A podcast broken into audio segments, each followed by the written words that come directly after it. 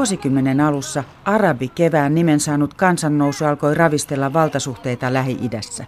Myllerryksen yksi seuraus oli uuden ennennäkemättömän julman terroristijärjestön ISISin synty. ISIS valtasi suuria alueita Irakissa ja Syyriassa ja perusti jopa oman valtion kalifaatin. Sen pääkaupunkina oli lähes neljä vuotta Rakka Pohjois-Syyriassa. Vähän yli kaksi kuukautta sitten Yhdysvaltojen johtama liittouma ja kurdijoukot lopulta voittivat kamppailun rakkasta ja ISIS ajettiin kaupungista. Toimittajamme Antti Kuronen pääsi katsomaan, miltä siellä näyttää hirmuhallinnon päätyttyä.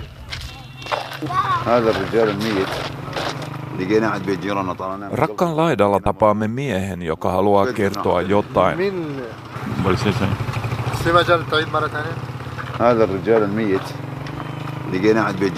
Hän osoittaa vieressämme olevaa pientä hiekkakasaa. Sitä on vaikea havaita täällä tuhojen keskellä, mutta hiekkakasan alla lepää ilmeisesti terrorijärjestö ISISin teloittama mies. Why did they execute him? Abdul näyttää, kuinka hänet oli teloitettu otsalaukauksella. Mies oli erakko, eikä hän halunnut jättää taloaan ISISin vaatimuksista huolimatta, siksi hänet ammuttiin kadulle. Kunhan tilanne rauhoittuu, aiomme haudata hänet kunnolla, sanoo Abdul. Rakka oli neljännes miljoonan asukkaan kaupunki ennen kuin terrorijärjestö ISIS valtasi sen vuoden 2014 alkupuolella. Tältä kaupungin laidalta on vain pari kilometriä kaupungin keskustaan. Rakka vapautettiin lokakuun lopussa ja sen jälkeen on ehditty raivata vain muutama pääkatu, joita pystyy ajamaan autolla. Sortuneita rakennuksia, laastia, betonilohkareita, pommeja, miinoja, ansoja on kaikkialla. Pysähdymme Rakkan keskustassa. kentällä seisoo ISISin parikymmentä metriä leveä muraali. Tämä voisi olla Kaisaniemen puisto Helsingissä, paitsi että tänne on kaivettu hiekkakentälle ojia vieri viereen. Ojien pohjilla on pieniä hiekkakumpareita, joiden alla on ruumiita. Paikalliset eivät halua puhua nauhuriin, mutta heidän mukaansa tämä oli ISISin ylläpitämä joukkohauta. Kaupungin keskustassa sijaitsevat ojat olivat vahva viesti kaupunkilaisille siitä, mitä tapahtuu, jos uhmaa kalifaatin sääntöjä.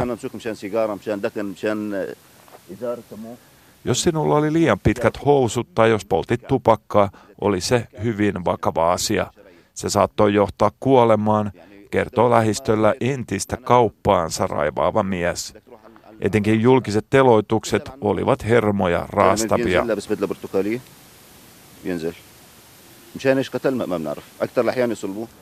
He pakottivat meidät katsomaan mestauksia.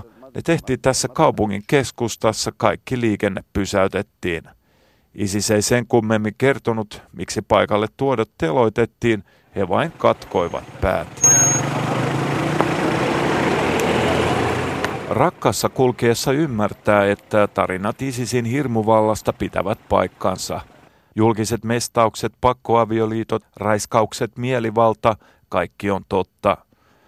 Jatkamme karmivaan paikkaan, rakkaan entisen jalkapallostadionin uh, uumeniin. So we are now uh, inside the stadium, Raqqa Stadium, or uh, it was known Black Stadium. Seurassani on SDF-armeijan sotilas, joka oli mukana vapauttamassa Rakkaa. Hän esittelee minulle ISISin ylläpitämää vankilaa. This is uh, some of the writings of the prisoners inside uh, during ISIS control here. So somebody wrote that God release us. So if you see in Arabic, help us God. Uh, Entisten sellien seinille on kirjoitettu paljon venäjäksi. Siviilien lisäksi täällä pidettiin isistaistelijoita syystä tai toisesta. Seinille on tuherrettu eri maiden nimiä, Venäjä, Bulgaaria, Kazakstan, Pakistan. Tekstiä on myös englanniksi. ISIS onnistui houkuttelemaan ihmisiä eri puolilta maailmaa kalifaattiinsa Suomestakin. ISISin juuret ovat Irakin al-Qaidassa, joka vuosikausia toimii Irakin sisällissodan kaauksessa. Syyrian ajautuessa kaaukseen siirtyivät ISISin jäsenet naapurimaahan ja onnistuivat siinä, mistä muut jihadistiset terroriliikkeet ovat vain nähneet unta. Ajamalla muut kapinallisliikkeet rakkasta, ISIS loi kalifaatin, joka samana vuonna laajeni Irakiin. Puolentoista tunnin ajomatkaa päässä rakkasta parikymmentä tuhatta pakolaista asuu leirillä. Poika haluaa laulaa kameralle. Tämä on telttaleiri, mutta ei pahimmasta päästä. Tänne paettiin isistä, mutta myös niin kutsutun länsiliittouman ilmaiskuja, kun rakkaa vapautettiin terrorijärjestöstä. Erikoiseksi leirin tekee sen, että täällä asuu sekä isistä paineita että isistaistelijoiden perheenjäseniä. Miehet ovat joko kaatuneet, paenneet tai sitten he istuvat vankilassa. Raskaana oleva nainen kertoo, että hänen miehensä isistaistelija on kuollut pari vuotta sitten. Raskaana hän on sen sijaan venäläistaistelijalle, missä tämä on, jää epäselväksi. Syyriasta kotoisin oleva nainen kertoo karun tarinan. ISIS on nimittäin teloittanut hänen siskonsa.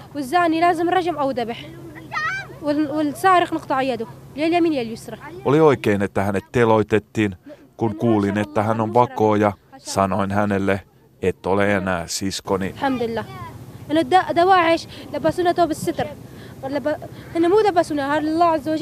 Nainen ei ole luopunut taatteistaan, hän valittaa sitä, että pakolaisleirissä ei noudateta shaarian lakeja. Naiset eivät ole peittäneet kasvojaan. Toinen Tunisiasta kotoisin oleva ISIS-vaimo sen sijaan sanoo, että hän pettyi ISISiin. Siinä ei ollut kyse aidosta salafismista, vaan rahasta ja vallasta.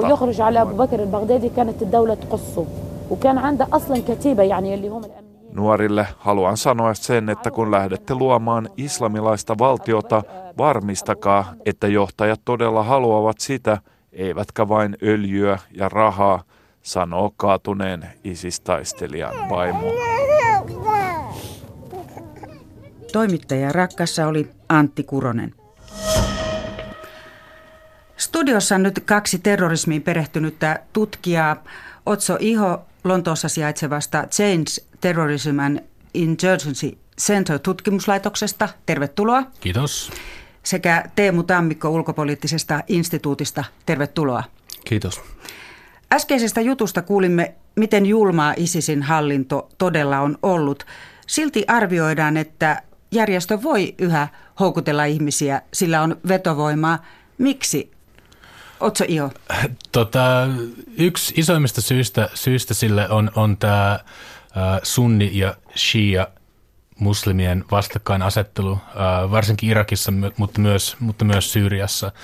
Ja esimerkiksi näiden takaisin, Isiksen hallinnoimien alueiden takaisinvaltauksien aikana shia-painotteiset joukot on tehnyt, tehnyt vaikka minkälaisia sotarikoksia, ja, ja tota, tämä osaltaan tulee tukemaan sitä, että sieltä löytyy edelleen sunniväestöstä kannatusta tällaiselle kapinallisryhmälle.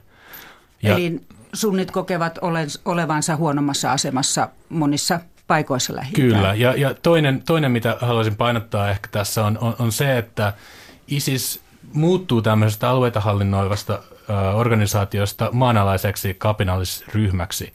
Eli, eli se, se muuttaa toimintatapojaan. Ja tämäkin totta kai tarvitsee jonkinlaista kantaväestön tukea, mutta se ei, se ei ole siitä ihan samalla tavalla riippuvainen kuin tämmöinen alue, aluehallinnon perustaminen.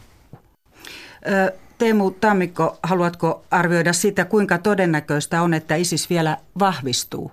Se, että miten tässä nyt, ja tosiaan Syyrian sotahan on edelleen kesken, mutta että miten, miten sodan jälkipyykki hoidetaan, miten onnistutaan rakentamaan uusi valtio tai kenties valtioita näille raunioille, niin se on se keskeinen kysymys, että onko tällaisella terrorismilla tai, tai muulla radikaalilla ajattelulla sitten jalansijaa tulevaisuudessa vai ei. Ja toinen, toinen asia, minkä tähän voisi tuoda, on se, että, että tietysti tämä Isiksen aate ää, pysyy maailmanlaajuista jihadismia kannustavana aatteena ja, ja, ja, ja se, on, se edelleen inspiroi ihmisiä ympäri maailmaa ja ISIS on propagandassaan keskittynyt siihen, että, että nämä aluemenetykset on pelkkiä väliaikaisia menetyksiä ja, ja islamilainen valtio tulee edelleen nousemaan, että se, vaikka siinä menisi kymmeniä tai satoja vuosia.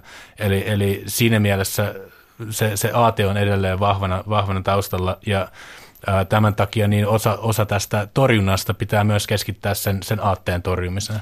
Puhutaan sitten hieman tästä Eurooppaan kohdistuvasta uhasta. Täältä rakkasta johdettiin myös Eurooppaan tehtyjä iskuja. Onko terrorismin uhka Euroopassa nyt vähentynyt? No, mä sanoisin, että tämä, tämä, tämä terrorismin vaara Euroopassa ei ole suoranaisesti vähentynyt rakkan kaatumisen myötä. Jos mietitään iskuja, mitä on tapahtunut tässä viimeisen kahden vuoden aikana, niin, niin suurin osa niistä Pariisin marraskuun 2015 ja maaliskuun Brysselin 2016 iskuja lukuun ottamatta on ollut tämmöisiä yksittäisten ihmisten tekeviä, tekemiä iskuja, joilla ei ole ollut sellaista isoa rahallista tukea tai resurssitukea, jota olisi johdettu rakkasta käsin. Eli kysymysmerkki tässä on se, että millaisia verkostoja tämä Rakkan keskushermosto on, on pystynyt luomaan Eurooppaan ja millä kapasiteetilla nämä, nämä ryhmät toimii ja miten esimerkiksi vierastaistelijat, jotka palaa Eurooppaan tällä hetkellä, lisää näiden verkostojen kapasiteettia.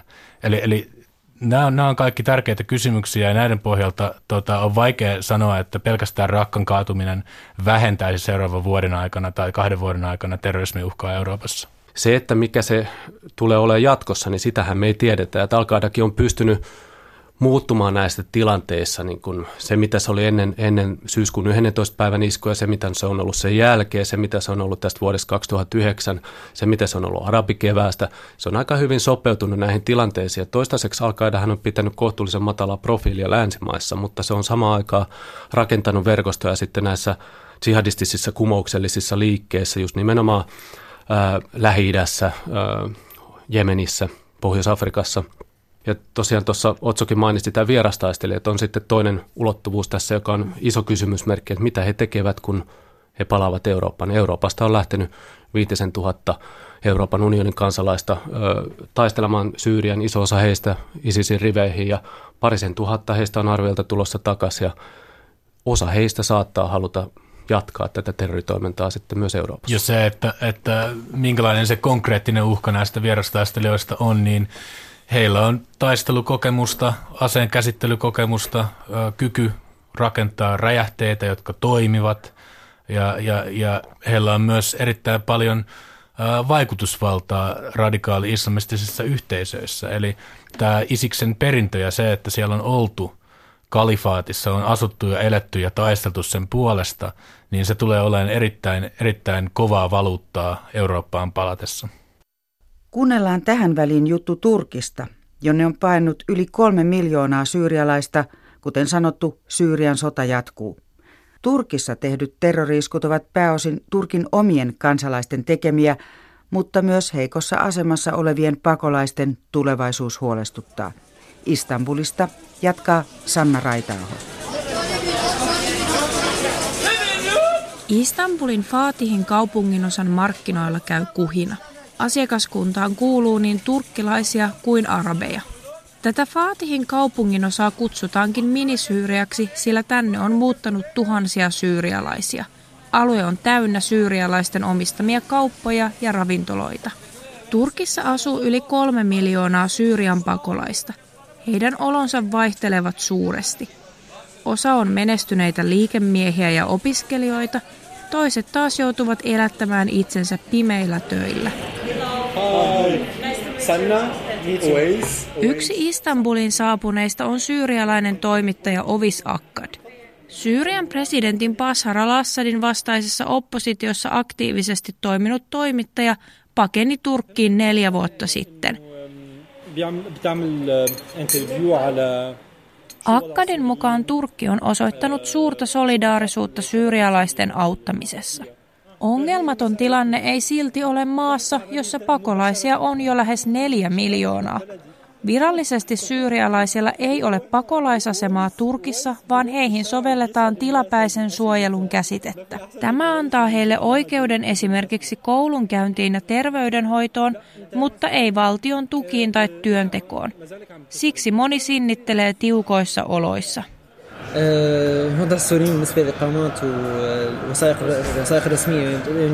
Turkin virastot ja pakolaisleirit ovat täynnä syyrialaisia, jotka odottavat oleskelu- tai työlupaa epätoivoisesti. Akkadin mukaan iso osa turkkilaisista on ollut solidaarisia syyrialaisia kohtaan. Syyrialaisia on kuitenkin käytetty myös poliittisena aseena Turkissa. Syyrialaisten täällä oleminen on hyvin politisoitunutta. Meitä käytetään täällä poliittisena aseena, joka on luonut paljon jännitteitä. Erityisesti vaalien aikaan syyrialaisia vastaan on järjestetty vihakampanjoita sosiaalisessa mediassa. Tämä on johtanut jopa viharikoksiin. Viimeksi Istanbulin lähellä surmattiin äiti ja lapsi, hän sanoo.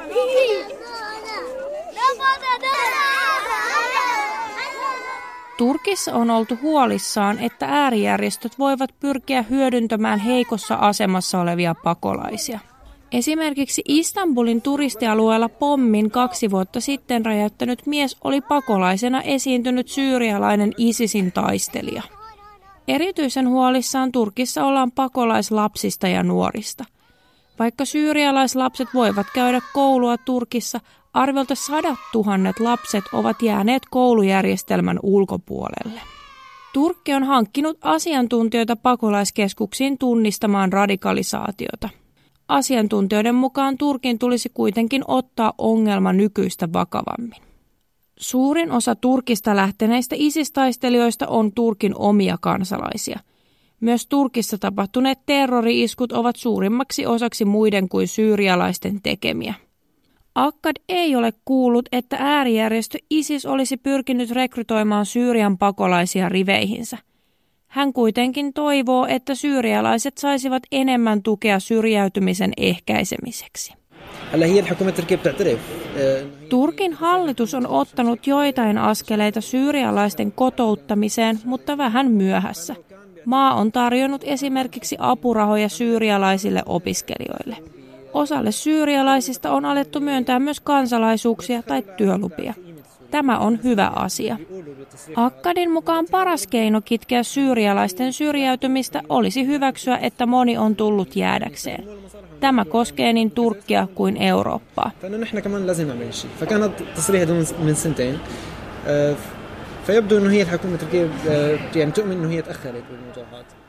Toimittaja edellä oli Sanna Raitaho.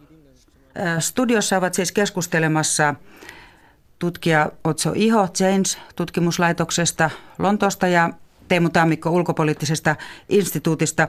Esimerkiksi Turkissa on paljon syrjäytymisvaarassa olevia pakolaisia. Miten suurin arvioitte olevan sen vaaran, että tämmöiset huonoissa oloissa elävät ihmiset radikalisoituvat? Teemu Tammikko. Kyllähän sellainen voimakas epäoikeudenmukaisuuden tunne on yksi keskeinen tekijä, mikä ajaa ihmisiä sitten omaksumaan tällaisia radikaaleja ideologioita. Mutta pelkästään se tunne ei yksin riitä, että toki siinä täytyy olla sitten se ideologia, jota joku tuputtaa ja joku, joku tarjoaa ja, ja tota, et, et, ei pelkästään se, että on henkisesti valmis vastaanottamaan, pitää olla myös joku, joka sen jotain, mitä tarjota siihen. Ja sitten tietysti näihin ideologioihin sisältyy se, että osoitetaan se syy siihen pahaan oloon, se syy siihen epäoikeudenmukaisuuteen. Ja, ja tässä just jihadistiset liikkeet on oikeastaan onnistunut. Ne näkee maailman hyvin mustavalkoisesti, jossa länsimaat on islamin uskoisen maailman vihollisia ja he pyrkivät poimimaan sitten tietysti historiasta ja, ja tästäkin päivästä sellaisia esimerkkejä, joilla osoitetaan, että näin todella on. Ja tietysti tällainen niin pakolaisten kaltoinkohtelu tai niin kuin tuossa syksyllä tuli ilmi nämä, nämä niin kuin Libyassa tapahtuneet orjamarkkinat sun muun, ne on sellaisia niin kuin herättäviä tekijöitä niin kuin tässä kokonaiskuvassa, jotka saa sitten helposti ihmiset tässä epätoivoisessa asemassa todellakin näkemään maailman mustavalkoisena. Ja kun siihen liittyy tällainen umpikujassa olemisen tunne, niin helposti sitten nähdään, että ei ole muuta vaihtoehtoa kuin ö, toimia sitten väkivaltaisesti. Miten terrorismia voitaisiin parhaiten estää? Mitä esimerkiksi Euroopassa pitäisi tehdä? Kysymys on iso, mutta mitä Teemu Tammikko sanot? No tässä on oikeastaan kaksi linjaa. Toinen on se kova linja, jossa poliisitoimia tehostetaan, tutkintaa tehostetaan ja toimivaltuuksia laajennetaan. Euroopassa on hirveän paljon tehty itse asiassa viime, viime vuosina ja, ja tota, todella paljon on säädetty lakeja ja, ja muuta tällaista toimintaa on ollut. Et se iso kysymys, mikä ehkä tutkijan näkökulmasta tässä on, että toimiiko ne kaikki. Eli saadaanko me oikeasti sillä se vaikutus, mitä me halutaan. Minkälaisia on, ongelmia näet? No siis Mitä aikaisemmat tutkimukset paremmin? esimerkiksi toisenlaisista konteksteissa mennään nyt 60-70-luvulle vasemmistoterrorismin aikakauteen on esimerkiksi osoittanut sen, että liian näkyvät ö, terrorismin vastaiset toimenpiteet itse asiassa lisää terrorismia. Eli kun tulee tällaisia näkyviä ö, menetelmiä, että et terroristit näkee, että hei nyt, nyt niin kuin poliiseja alkaa olla joka kulmassa ja nyt, nyt tehdään paljon pidätyksiä ja muuta, niin se yllyttää heitä toimimaan. He kuvittelevat, että he saa oikeasti jotain aikaa, koska valtio reagoi sillä tavalla. Itse on huolestunut siitä, että tehdään jo monia päätöksiä ehkä liian kovassa kiireessä, eikä, eikä sillä tavalla harkiten, että, että oikeasti otettaisiin selvää, että miten se toimii ja miten ei toimi. Miten Otso Iho arvioit, olet katsellut tilannetta Lontoosta käsin? No samalla tavalla Lontoossa äh, varmasti keskitytään tulevaisuudessa enemmän, enemmän näihin, näihin ähm, tai niin kuin lyhyellä aikavälillä näihin koviin keinoihin, osittain sen takia, että tämä vierastaistelijoiden määrä, jotka on palanneet äh, Iso-Britanniaan, on erittäin suuri. Eli puhutaan, puhutaan noin 400 hengestä, jotka on, jotka on tähän mennessä äh, palanneet, äh, joka kattaa noin puolet siitä määrästä, mikä, mitkä, mitkä on, on, on lähteneet Irakiin ja Syyriaan alun perin. Ähm, eli heidän, heidän tutkintaan tarvitaan todennäköisesti lisää resursseja ja, ja se, vaatii, se vaatii sitten enemmän nimenomaan näitä, näitä, näitä kovia metodeita. Lopuksi vielä tutkijoiden arviot siitä, miksi ISISin kalifaatin kaatuminen on hyvä uutinen. No on se totta kai siinä mielessä hyvä uutinen, että kuten, kuten Teemu tuossa sanoi, niin ISIS on sotilaallisesti lyöty. Ja se tarkoittaa sitä, että järjestönä se on menettänyt resursseja, eli, eli ei ole enää niitä öljykenttiä, ei ole, ei ole enää samoja äh, ihmisiä ja huumesalakuljetusreittejä. Ei pystytä enää saamaan verottamaan kantaväestöä. Eli, eli kaikki nämä, nämä resurssihanat on nyt, on nyt kiinni. Ja totta kai se vaikuttaa organisaation toimintaan ja, ja ISIS on heikentynyt. No joo, siis vanha politiikan sääntöhän on, että voittajan vankkureissa on hirveän helppo olla ja sinne on kiva hypätä. Ja tämähän oli tavallaan tämä ISISin tarina tässä, että 2014 se onnistui yllättää valtaamaan näitä, näitä alueita, valtaamaan Mosulin Irakin puolella ja, ja tota, sitä kautta nousi yhtäkkiä niin maailmanlaajuiseksi ilmiöksi ja silloinhan sinne virtasi valtava määrä ihmisiä.